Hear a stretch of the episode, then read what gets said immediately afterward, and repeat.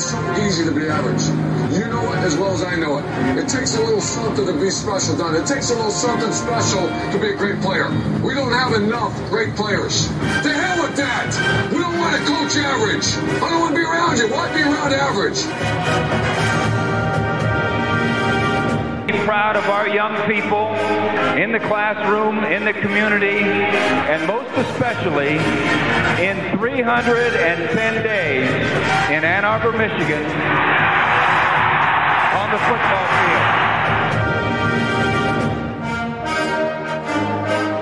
football field. Three things. Number one, the team that hits the hardest and the longest, the team that starts the fastest, and the team is too damn smart to make mistakes. If you take it to them, if you don't make mistakes, and you keep taking it to them, hell, there's no question who will win.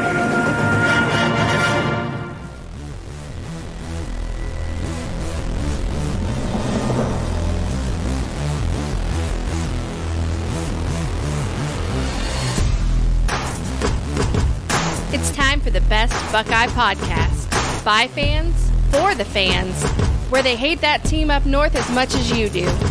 It's time for the OHIO podcast. OHIO! Welcome back to the OHIO podcast, everybody. I am Buckeye Boggs. That man over there is the wild man, Chris Wilds. How's it going this evening, Mr. Wilds? Well, I'll tell you, Eric, a little strained on the voice, but I'll tell you what, great evening, beautiful weekend out here. Well, at least beautiful day today. And, doing a little bit better than last week when, as the show went on, my eye decided to swell shut. Yeah. So, kind of looked like Rocky at the end after fighting Apollo Creed, last week. But, this week doing a whole lot better than that. Yo, Adrian, right? Yo, Adrian. Paul Buckeye, what is happening, guys? Paul, thank you so much for the comments that you gave us on YouTube this week. We really appreciate that. Glad that you're joined in this week to watch the live show this evening. Welcome to the live show, Paul. Facebook user, good evening, gentlemen. Hey, if you're not watching on our business page on Facebook or YouTube, we don't know who you are. If this is whoever this is, if this is Blake again, let us know who you are. If you're watching on our personal pages or on the OHIO podcast group page, when you comment, we don't know who you are. So YouTube and our business page allows us to see who you are, like this gentleman. What up, what's guys? Up, Ryan Wickerham. There he is. Okay, guys, so some cool things here. We turn 4. We are 4 years old as of today. Thank you so much. Emily said, it's me, Emily. Emily, welcome in. We're glad to have you this evening. So the podcast turns 4 this month. We're calling it our podcast month. We officially will turn 4 on July 5th of this year. That's when we got the acknowledgement from the U.S. government that the OHIO podcast was a real thing. But our first episode happened in March of 2019. And here we are 4 years later. We're doing video, and we've got all of you, our Buckeye friends, with us. So glad to have each and every single one of you with us. And so that being said, we want to invite all of you, each and every single one of you, to come and be a part. We said we had a big announcement of our second annual spring game tailgate out at the Horseshoe. I'm going to throw some pictures up here for all you guys to see. This was from last year's tailgate party. That's Chris there in the middle with Mr. Eric Osbeck, a listener of ours. Travis was there. Travis Jordan, a buddy of mine, and he beat the pants off everyone when it comes to throwing a little bags there. Cornhole. He is a state champion, and it plays on television. He's that good. And so we got to sponsor him a couple years ago for a tournament. I'm not sure if Jordan's going to be there or not. Travis Jordan will be there or not. But hey, who knows? We also had up there in the top right-hand corner, that would be Mr. Mike Wargo. Yeah. So he came by and gave us a little visit. We also was visited by Justin Bowman, another very good listener of ours, and his wife. He came as well. And so we want to invite all of you back this year. So if you're going to be at this year's spring game, we're going to have a big tailgate again. Same spot. We're going to try again, the northwest corner of the horseshoe in the grassy area there, so that we can play cornhole and other games and have a tent with some breakfast foods and things. And we're actually going to stick around this year. And after the spring game, we're going to go back to the same location and we're going to host a reaction show right after the spring game. And so we want to invite all of you to come right back to the tailgate and be a part of our reaction show. So that is coming up. So we want to invite all of you to be a part of it. Doesn't cost you a thing. If you're going to the spring game, we want you to come to our tailgate, and that's our way of saying thank you. Matt Butcher, all the way from Australia, says, hey, fellas, congrats on the 4 years. Job well done. Thank you so much, Matt Butcher. And by the way, Matt was a part of our favorite moment from 2022. No doubt about it. Larry Daniels is in the house tonight. Happy anniversary. 4 years is huge. Thank you, Larry. Appreciate that. Acoustic Larry, as Billy Bob calls him. And so now, Chris, the big announcements. That was our little announcement. Well, I'll tell you, first of all, let me touch on that, Eric, because we had such a good time. Yeah. You and I played the world's worst game of cornhole ever. Terrible. Lasted, what, about 45 minutes? It was awful. Well, then let's tell everybody why. We played house rules, which meant you had to land on 21, and if you didn't, if you were over, you had to go back to 13. And we literally went, you sent me back to 13 four times. At least. You had me nailed. You had me in the ground four times. And somehow I kept coming back with the aid of you. Really psyched about this year. Let me tell you, one of the best cooks I know, my wife, is going to be out there helping us to prep up food for this event. So really excited about that. And you know what? Plan on going to the spring game. Hey, maybe you can go with us because we are going to start giving away a pair of tickets a week to get into the spring game, be our special guest there at the game. We're going to ask a trivia question every week. And Eric, man, I got a tough one this week. All right. Nobody's going to get this one. Are you ready? Hold on. I think Emily's watching from Oregon. Emily's watching from my living room. Emily's a friend of mine and my wife's. She's on the living room with Bobby right now. So this is not Emily. This is someone else. So anyhow, while Eric's getting things right with the sound, let me go ahead and throw this out there. As I said, we got a real tough question for you this week. We want to know who is the only two-time Heisman Trophy winner in college football history. So the first person to get that into us today is going to win our first set of tickets to the spring game this year as our special guests. So type it up. Let me check the comments here. We'll see if anybody has got our answer up for the only two-time Heisman Trophy winner. I've got a Facebook user who has said Archie Griffin. Emily! So Emily has got herself a pair of tickets to the OSU spring game, it looks like. So it came from OSU, or it came from Facebook user who identified herself finally as Emily. And she is going to be going as our special guest to the tailgate. Guys, make sure you're tuning in next week as we are going to do this again. We're going to have another trivia question for you and get you going to the spring game as part of our tailgate. You know what? I may have been incorrect. It looks like Nate Klein says he was actually the first Facebook user to chime in. You know what, Eric? I can't tell since it says Facebook user. So I'm just going to give a set of tickets to each of these guys. How about that? Is that good for you? All right. So we're just going to give away two sets of tickets this week for this question. We're going to go with Nate Klein getting a pair of tickets for the spring game, as well as Emily Ossing also will receive a pair of tickets for the spring game. Okay. So our first topic, we're going to cover a little bit this week about the combine. We had 8 different players in the combine this week. And we had 5 that actually performed, 3 that did limited performances at the combine. The first one being, of course, C.J. Stroud. A lot of buzz around C.J. Stroud this week.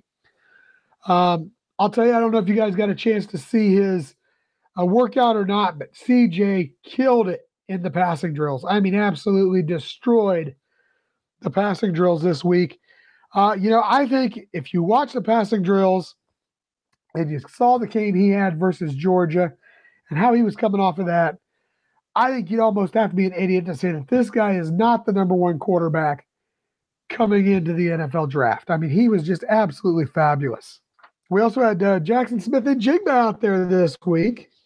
And Jaxon Smith-Njigba, he had a really great showing for himself. He had great times in both the three-cone drive. Oh, have we got Eric back? Check 1, 2, 3, 4. Can you hear me now? Oh, we got Eric back. All right.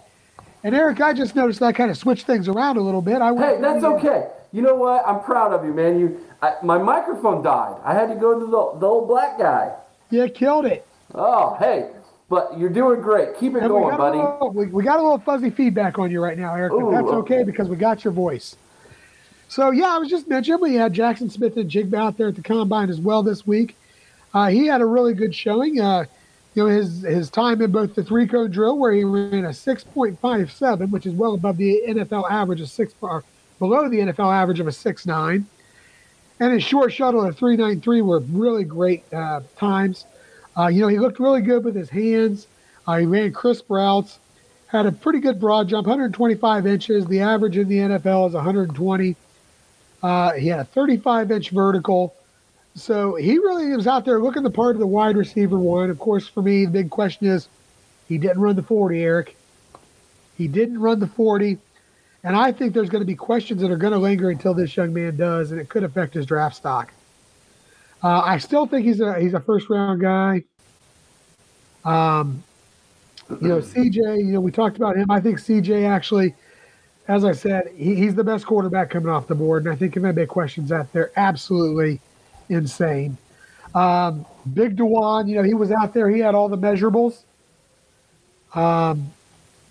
We knew going in he had the size, the strength, you know, but he actually impressed people a little bit with his 40 time. He ran a 5.36 40, which doesn't sound real fast when you look at these four flat guys, 4.2, 4.3 guys that play the skill positions. But man, a lineman that big running a 5.36 40 is pretty good. He was outrunning a lot of the linemen who were much smaller than he was. I don't know about you. I think he secured himself as a solid day one pick. What's your thoughts on that, Eric? How does my audio sound now? Any better? We're still a little fuzzy. Okay, I'm trying to figure this out. Hey, the good news is I got a new computer next week. Yes. So, yeah. So this. Well, and hopefully mine will be short to follow. But so I think that C.J. Stroud, having him and both Jaxon Smith-Njigba doing what they did in the Combine is huge. I think stock up for both of those guys. DeJuan Jones, stock up.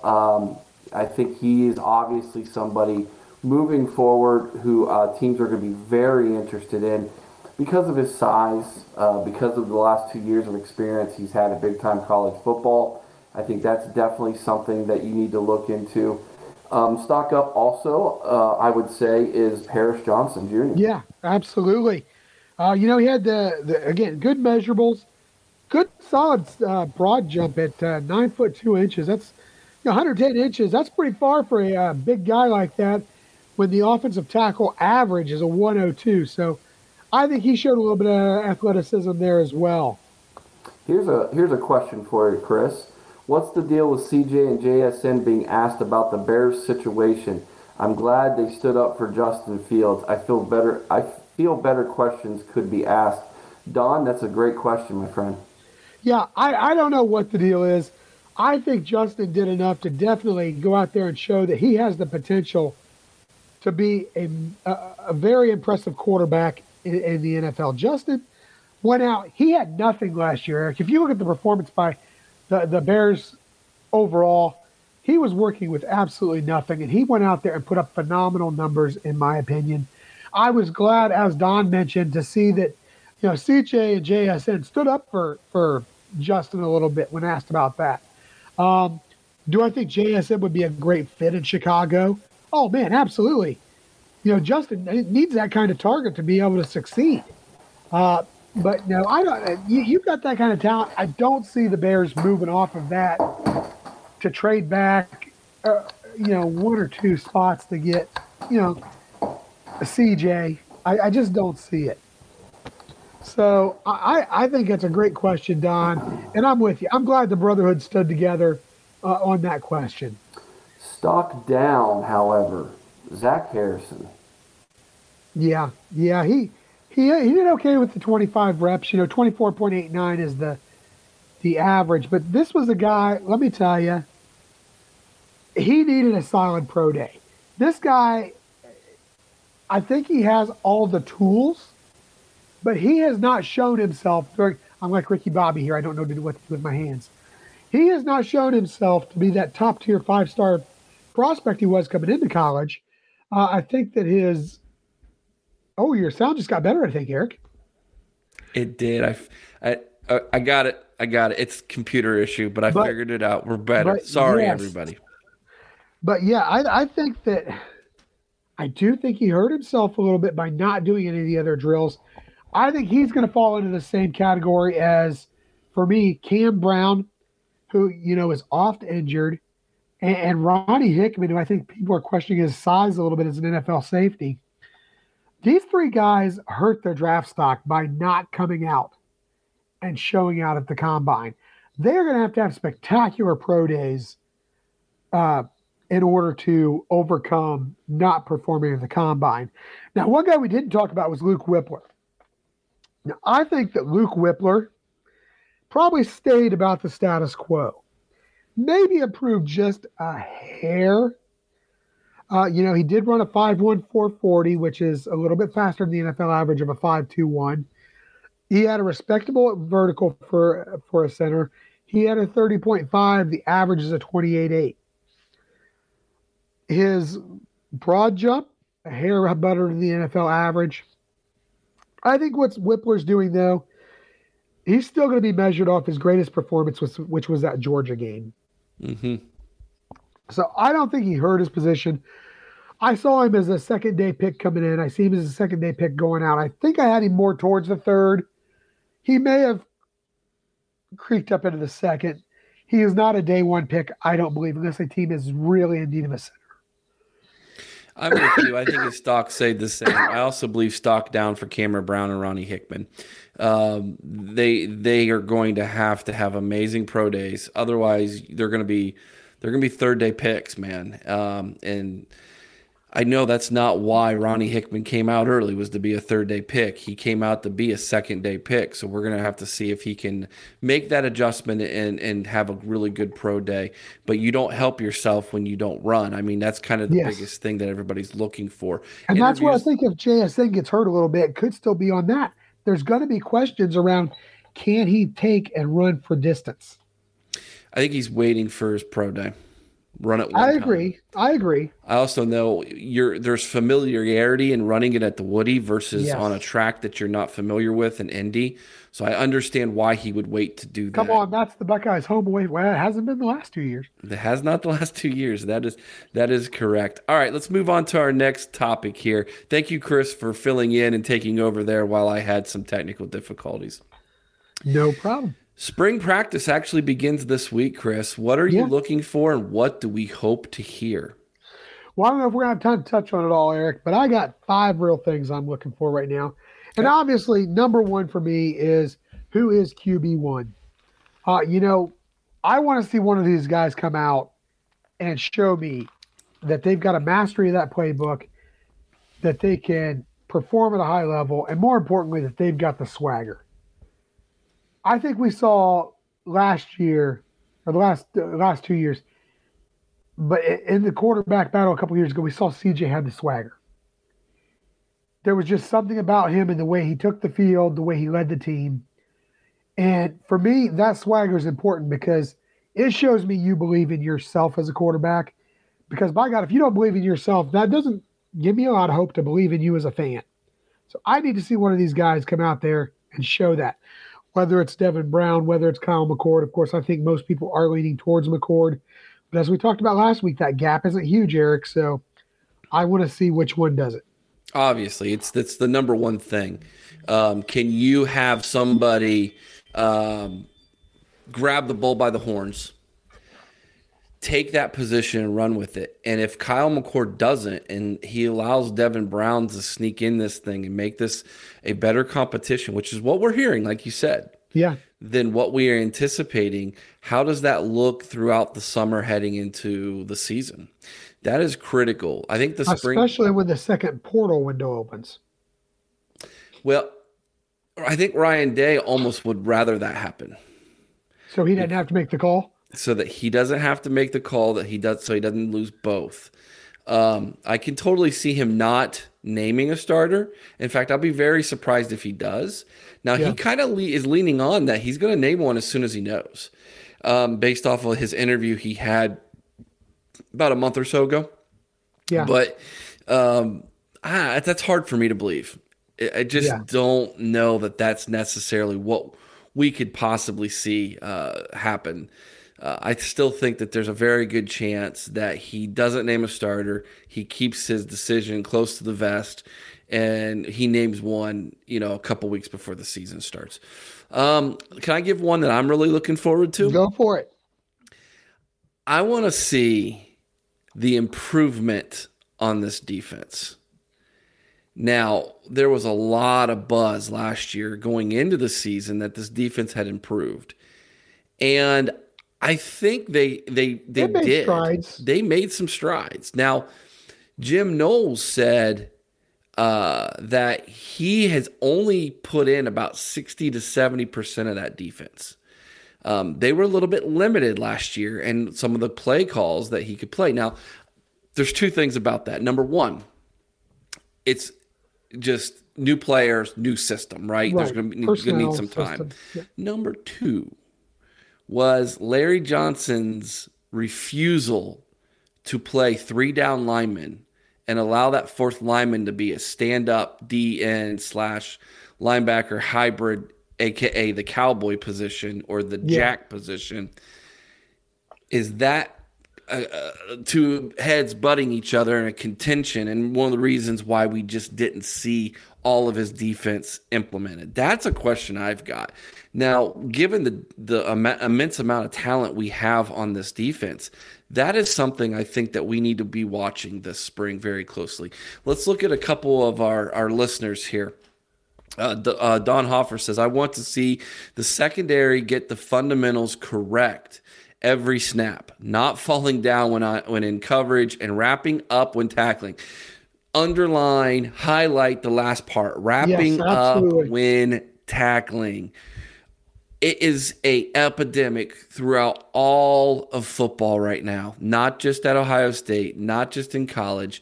The wanting to make the big hit, to be the highlight, to want to knock somebody out. It's stupid.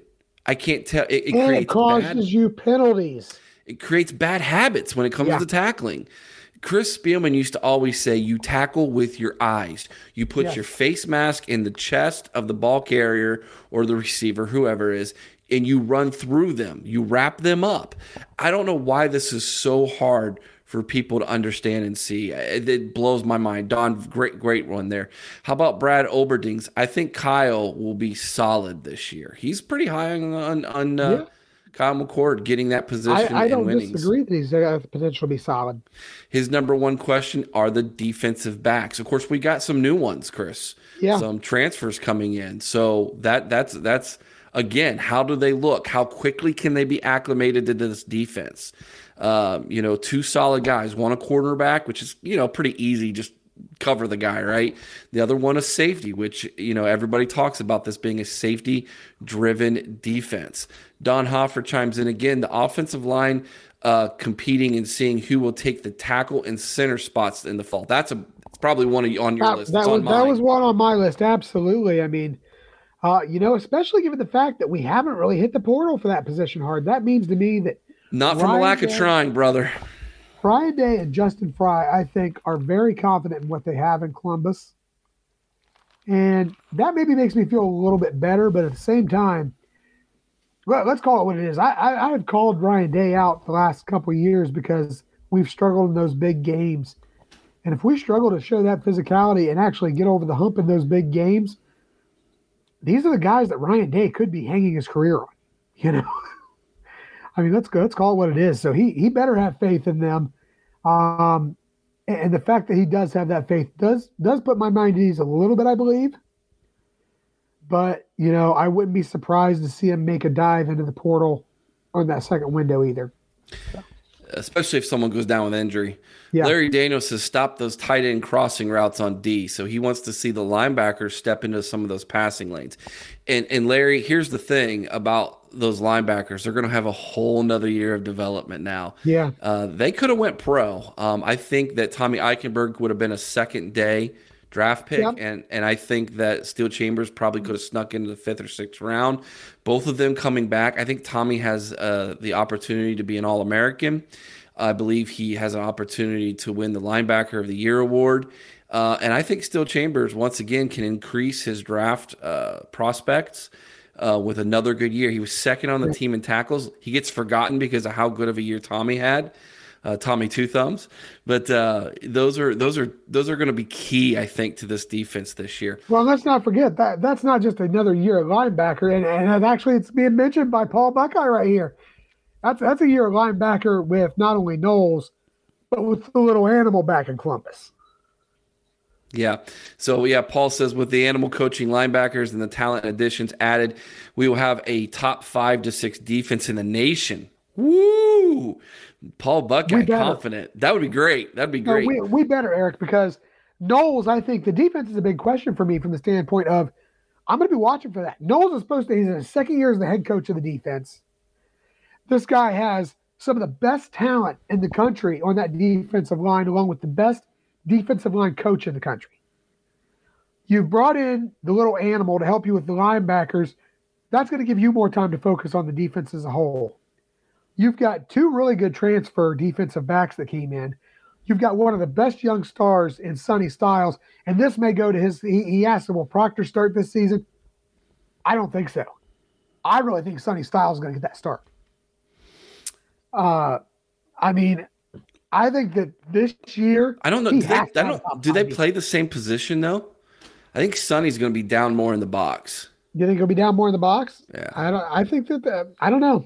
Well, they're going to start him somewhere. He is going to be in the starting safety rotation. I got to imagine Latham's going to be in the starting safety rotation. And I think that the third safety is going to be the transfer kid. I really do. Ryan says, wondering who will transfer as far as QBs. I really think McCord or Brown will transfer. I agree. One will transfer if they think the other one is going to be the starter. Here's the thing that may have helped with keeping Kyle McCord here. Penn State's got a starting quarterback. Kyle McCord's dad played at Rutgers. Yeah. You don't think that they would take him and name him the starter tomorrow? Second. Oh, absolutely. Shiano would be doing be like Bruce Willis in The Last Boy Scout up on the sign dancing a jig. I'm telling you. You know, he's a Philadelphia boy, and I want to say that that's not that far from Rutgers. Rutgers is close to Philadelphia, is just as close to Philly, if not closer than Penn State is. Yeah. So yeah. It's a good question. Well, and don't forget, Maryland's right in that area too. All right, so we're waiting on Ryan. He hasn't jumped in as of yet, and so that gives all of you the opportunity to basically be a part of the show right now. So throw some questions at us, guys. Throw some questions. It could be anything. It could be about us. It could be about the podcast. It could be about the season. It could be about anything. Throw some questions at us as we wait for Ryan to join. As soon as he pops in, we'll go to commercial, and then we'll start our interview with Ryan. Don says, I don't think he will go to Rutgers. He will start to compete for titles. So he's banking on him sticking around or going to a better program. He was a 5-star, but you can never outweigh family history and lineage. I mean, this has Dylan Raiola. Yeah, I mean, you just never know. So Florida's looking for a starting quarterback. There you go. Ryan says, "See you guys at my tailgate. Hopefully for the Penn State game." So I'm in. There we go. I think Ryan just gave us the official OHIO podcast invite to do a show at his tailgate for the Penn State game. So thank you, Ryan, for that invitation. We'll have to put that one down on the character. I know we're planning on going back to Pittsburgh this year. Yep. I want to go down to Southeast Ohio again. Are we going back to Marietta this year? I want to go back to Marietta. That was a blast. Man, Marietta, I'd love to expand. So let's get some of these fans who are associated with the alumni associations in their area from other places. Yeah. Let's get someplace warm and sunny. There you go. Right. Hey, Lenny, how about hooking us up somewhere, man? Larry Daniels asked, "Did Coach Knowles learn a lesson with the zero safety scheme versus that team up north?" I sure hope so. I sure hope so, because that was humiliating. I'm still having nightmares. And you know what? The thing that kills me is that the people in Michigan now have this idea that this kid is the second coming, and he's just not as good as we let him be. He's just not. He isn't. His stats TCU don't show showed him. Us that. Yeah. His stats just don't show it. All right. Brad Olberding says, "Thoughts on the O-line depth?" Great question, Brad. I'm scared. This is probably the least amount of offensive line depth I can remember in a while. Yeah. Now, we've recruited, I won't say great. We've recruited good. And we've got some younger guys who are developing. And the thing about the offensive line position, Chris, is that is a position where you have to develop. It takes a while. It's not just something that you can just jump in and expect to start from year one. It's so rare to have a freshman who is physically strong enough and capable of starting year one on the offensive line. It takes time to develop. Even your five stars like Paris Johnson Jr. and those guys, they all were it took some time to develop. I see Ryan has jumped on with us here. So here's what we're going to do, guys. We're going to go to a commercial break now, and when we come back, we'll have Ryan and get those questions ready for Ryan. He covers Ohio State for Scarlet and Game, so all these questions that you've asked us, we're just going to throw those at him as well. So hang tight, guys. We will be right back in just a minute. Hi, Ryan.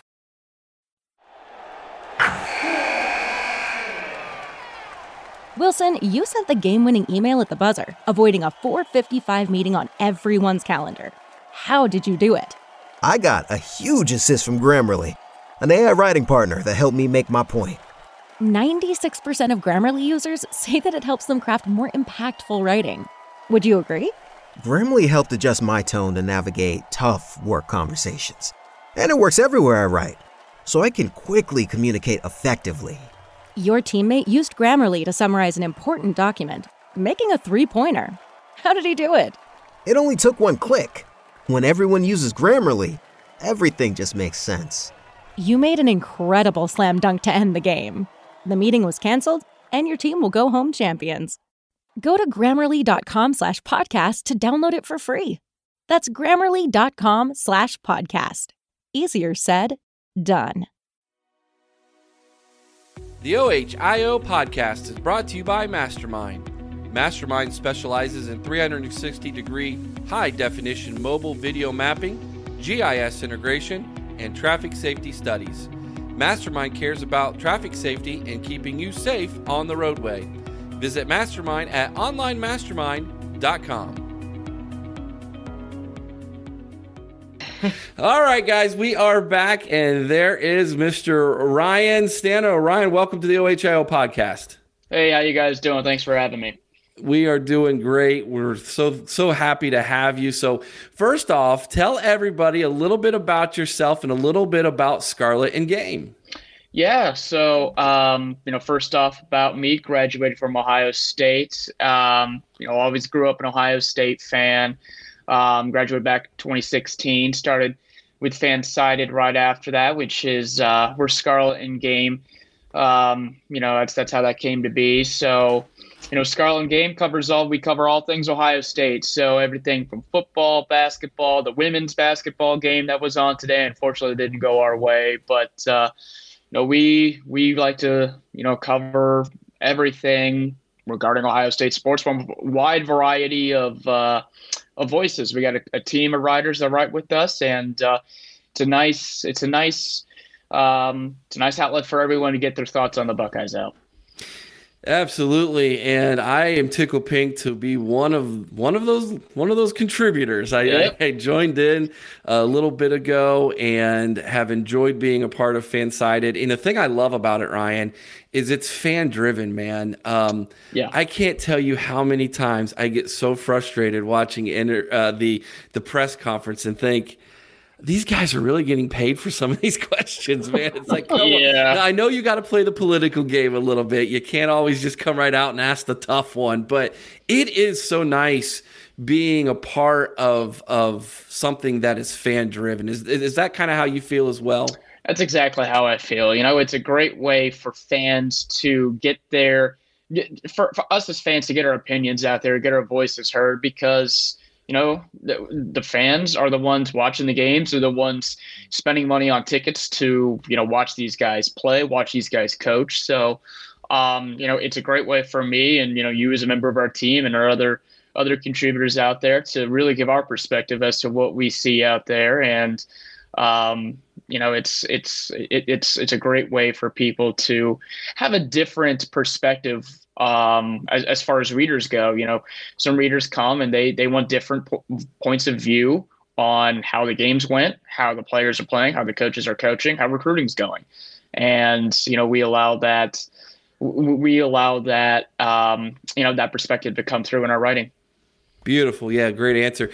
Here's our first fan submission question for you here, Ryan. First off, this is from Larry Daniels. He says, welcome, Ryan.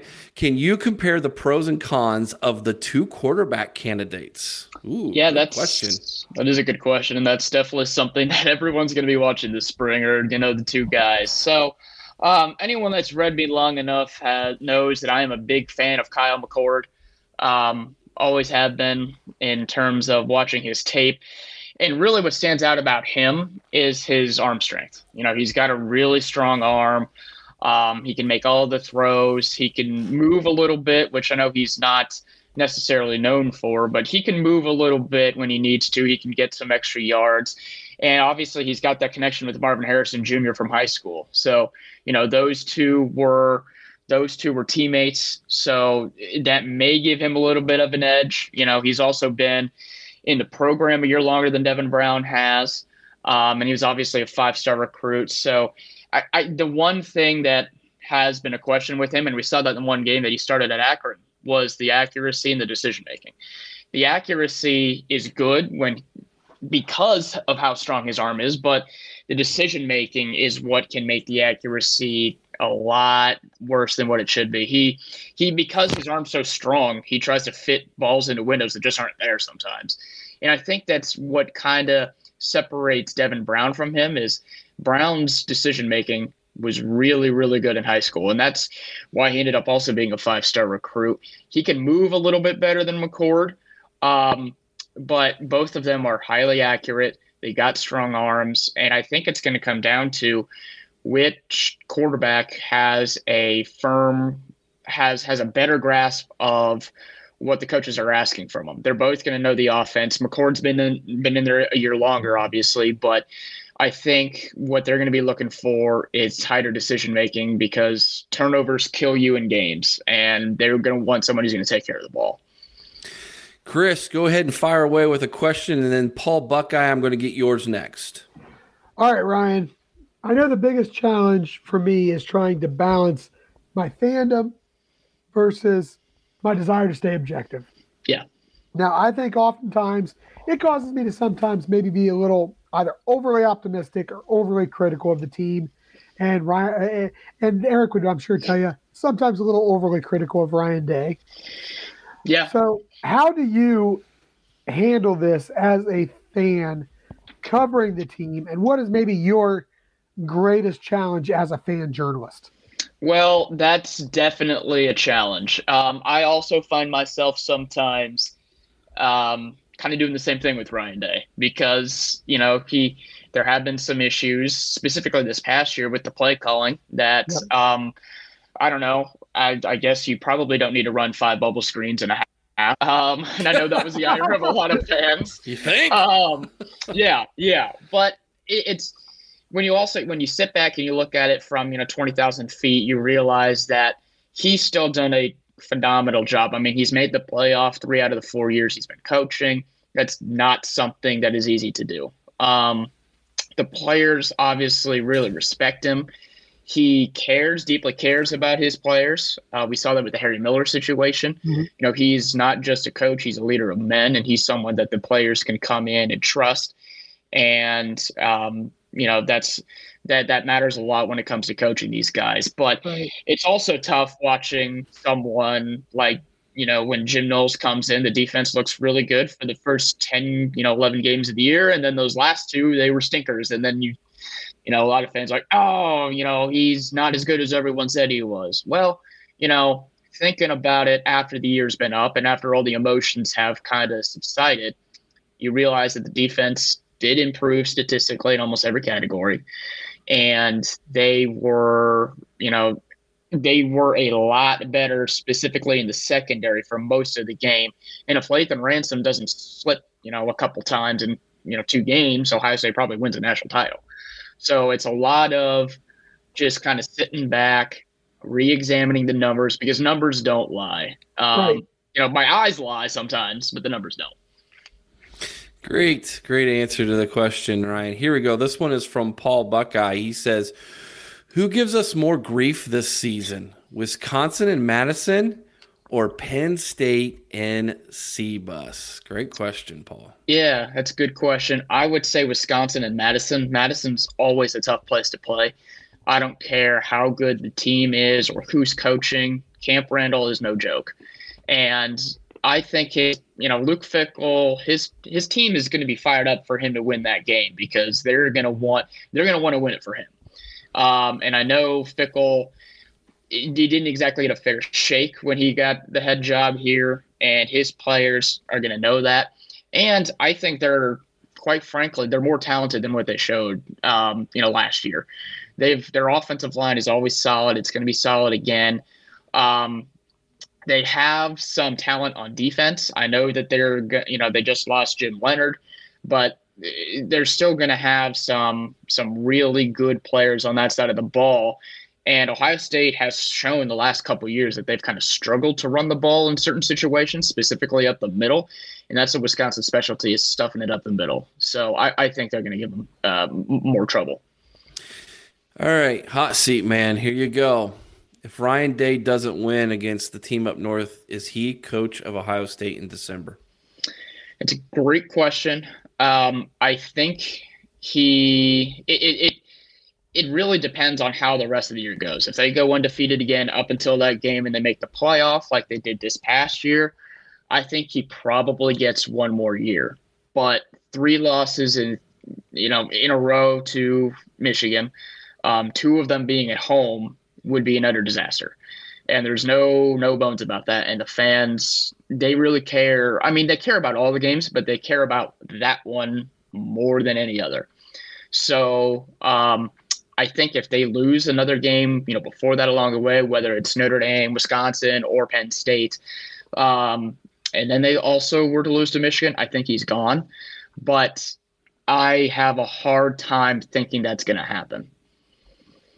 I'm with you on that one. A little bit easier for Chris to think that, I think, given his disdain for Ryan Day. I don't have disdain for Ryan Day. After that game. Oh. I do not have disdain for Ryan Day.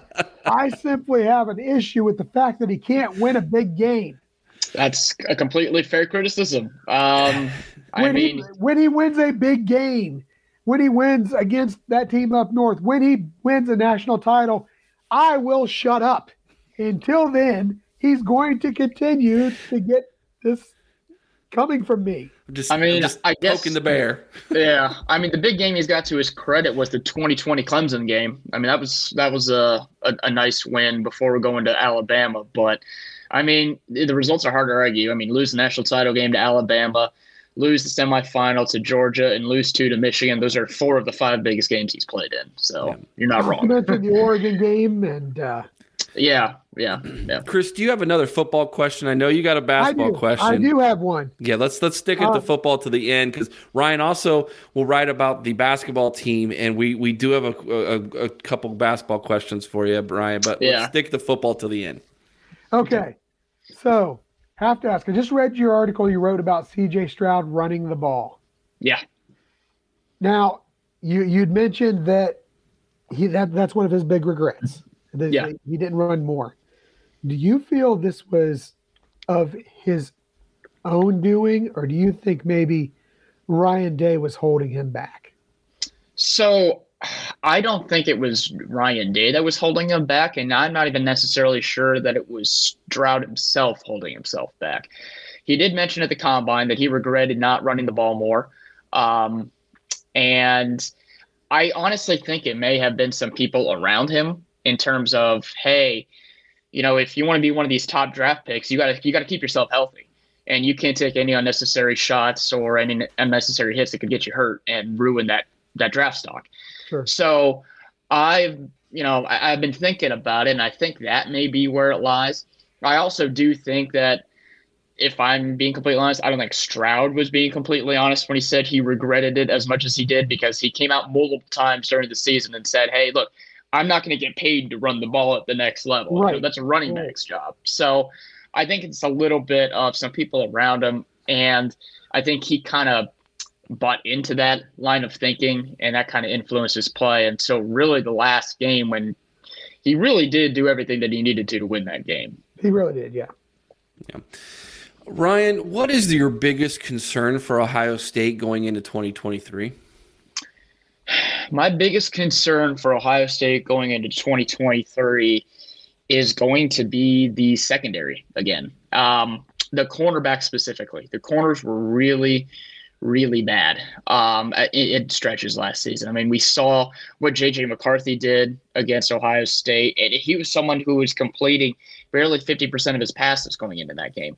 And then he hits three bigs for touchdowns, and, you know, that was all she wrote. And a couple of those were bad plays from the corners. Cam Brown misses a tackle on a one-on-one play out there with a wide receiver, and then he scores a touchdown. Latham Ransom falls down. You know, he was a safety, but he falls down, touchdown off of that. So I think the corners are going to be the biggest problem. Denzel Burke did not have a great year. I know he was fighting injuries.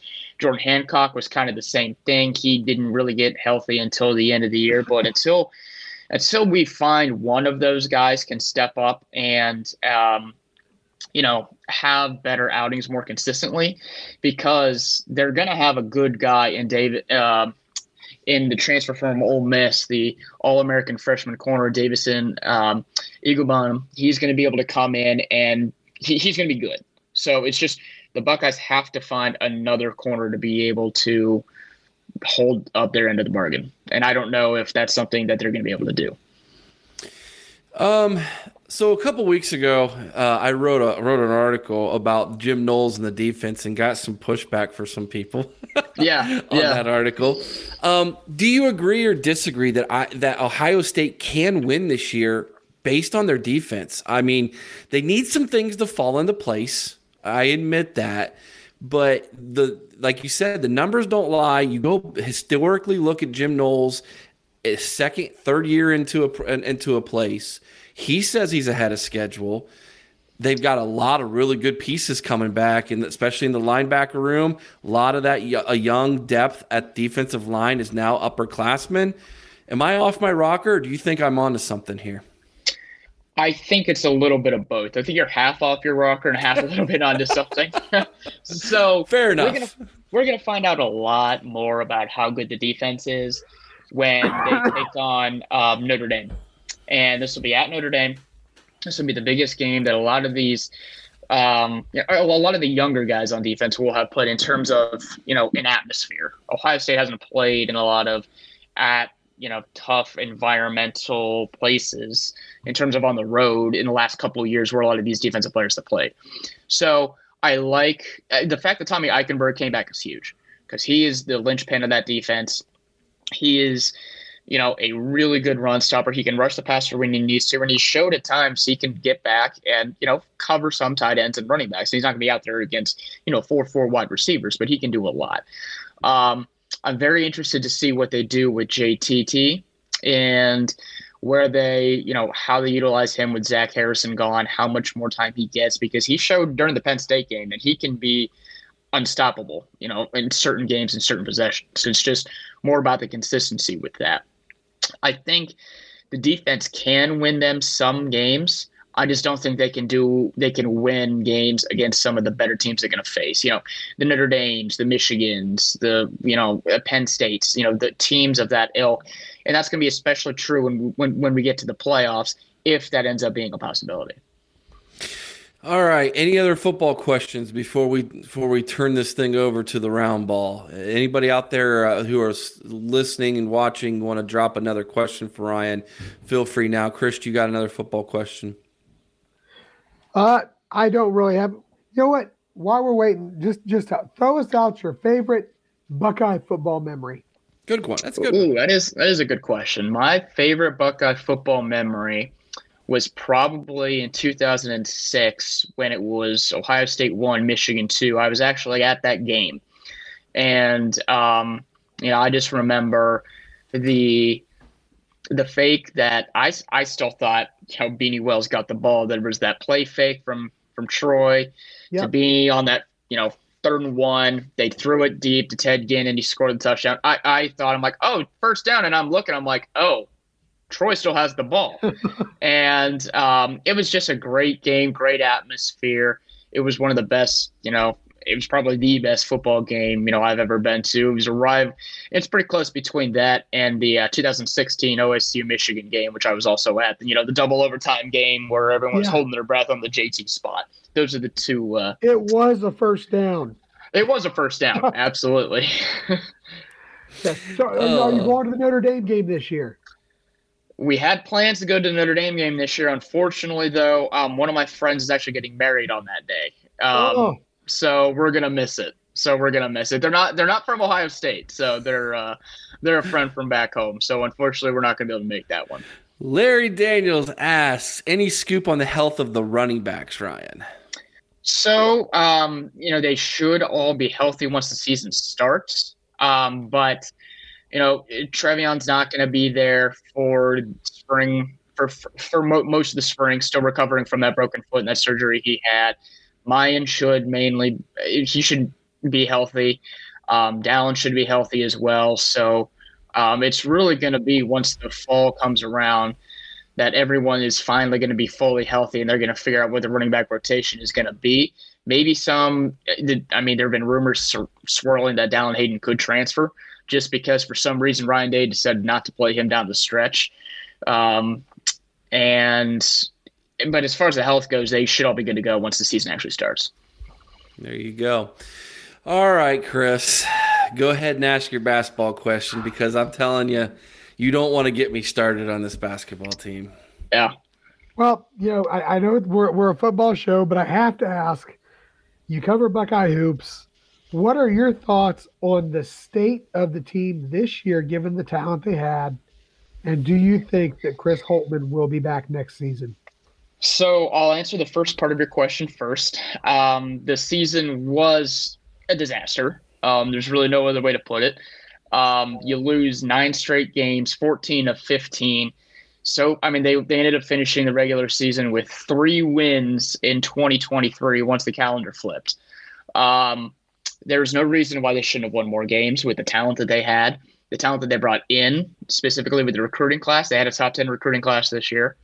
There's really no reason why they should have not been, you know, at least top 6 in the Big Ten, not second to last. As far as Chris Holtman returning next year, I don't think he should, but he's going to because of that buyout. The buyout is, you know, about $20 million. It's pretty onerous, and because Gene Smith gave him that extension last year when he didn't really need it, he's going to be back next year. Now, if things continue to go south next year, that's when things might be changing. But Holtman will be back next year. Well, now, see, I've heard rumors, too, that Holtman may leave of his own doing. Notre Dame, possibly. The Notre Dame job, possibly. There's a little smoke there, but I don't Yeah, there have been some rumors, but he came out and said he loves it at Ohio State. He's not going anywhere as far as on his own volition. And like I said, he's going to be back at least one more year. Now, next year, he might be like, well, I might end up leaving again if things go south. He might leave under his own volition then, but he's staying until at least next year. Ryan, where can everybody read you and me if they want to every now and then? Where can they read you at and tell everybody where they can find your articles and all of that good stuff? Yeah, so you can come to scarletandgame.com. You'll have all of our readers, all of our articles available to you there. We cover, like I said, all things Ohio State. You know, there's football tabs, basketball tabs, recruiting tabs. So, you know, we keep track of all of it. And also on the main page there, we have a nice little link to your guys' podcast down there, the OHIO podcast. We're proud to be partnered with you guys over here at Scarlet and Game. So, we're excited about that. And, you guys can all come check us out at scarletandgame.com. Beautiful. You're also on Twitter, I believe. So if you want to follow you on Twitter. We're on Twitter at Scarlet and Game, on Facebook as well. And I'm personally on Twitter at RAStano19 as well. So come follow us. Beautiful, guys. So there you go, man. Go to scarletandgame.com. Check out the articles. Ryan does a great job writing. I wish I had half the talent he does when it comes to writing. He's very talented, very enjoyable. There's a lot of writers on this beat I can't stand to read. And you're not one of them, Ryan. I enjoy your writing, man. So I do want to encourage that. We try to share as many of your guys' articles as we can on our Facebook page. So be on the lookout for that as well. And really looking forward to this upcoming season. It has been a great partnership so far. Been very happy with Fansided and the platform that they've offered us here at the OHIO podcast, the platform you've offered me to share my thoughts and feelings about the Buckeyes. I truly appreciate that. And it's been a really good partnership so far. I really do enjoy that. Chris, any last thoughts, my man? Well, I got to ask. We have 3 away games this season in Indiana. Mm-hmm. Yeah. Is there a chance that we might just see an OHIO tailgate partnered with Scarlet and Game on site somewhere in Indiana? We know Notre Dame's out. We know Notre Dame's out, but... Well, we'll take a look. I mean, I'm here in Columbus, so I will sometimes go out there for games when it's back home. There could be a possibility. We'll talk. I've been to Indiana before. Those people are a lot of fun to tailgate with, actually. Yeah. IU is a lot of fun to tailgate. Absolutely, it is. That's not too bad for everybody. So we are going to go to some away games this year. That's definitely on the docket, especially when you have 6 of them. Yeah. This hasn't happened since. What was it like? What did I read the other day? Early 1900s or something crazy like that. Like this is just ridiculous. So here's a comment. 1900s or was it 1800s? It might have been 1800. I don't know. Something I thought like that. 1876 or something. Crazy. Yeah. So Larry Daniels says, thanks, Ryan, for being here this week, guys. Great show. They always end too fast once they start rolling. I know, but I got a bedtime, guys. I got to get up early and go to work, man. Sorry. Yeah, we all do. Yeah. Brad Oberding says, great show, guys. Appreciate that, Brad. Thank you so much, my man. Appreciate you coming and being a part with us. All right, guys, that's our show for this week. Again, Ryan, thank you so much for coming in and being a part of that. Go to scarletandgame.com, read his stuff, put a little jingle in his pocket. It's not like we're making tons of money doing this, man. We do this because of our passion for the Buckeyes. That's again why I love Fansided. It's about our fans, man. It's about the fandom that we have. So guys, go check that out. And come back next week. We'll have a live show again next week. We might give away some free tickets again, Chris. I don't know. I'm pretty sure. We might do that. We got another guest next week. I told you about, Chris. You want to tell everybody who's coming on? I'm excited about that one. Absolutely. If you haven't seen him recently, this guy looks like he could still step out on the football field. We ran into him last season a couple times, actually. And we got James Cotton coming on next week. So really excited about that. Yeah, and always a good guy to talk to. And James is someone who has sacked Tom Brady not once, but twice in a football game, and he'll tell you about it. So James Cotton will be with us next week, so get those questions ready for James, guys. All right, as always, be kind to one another. I owe someone's OH, and sing Carmen, Ohio with all your heart. Until next time, OH! I owe! I owe.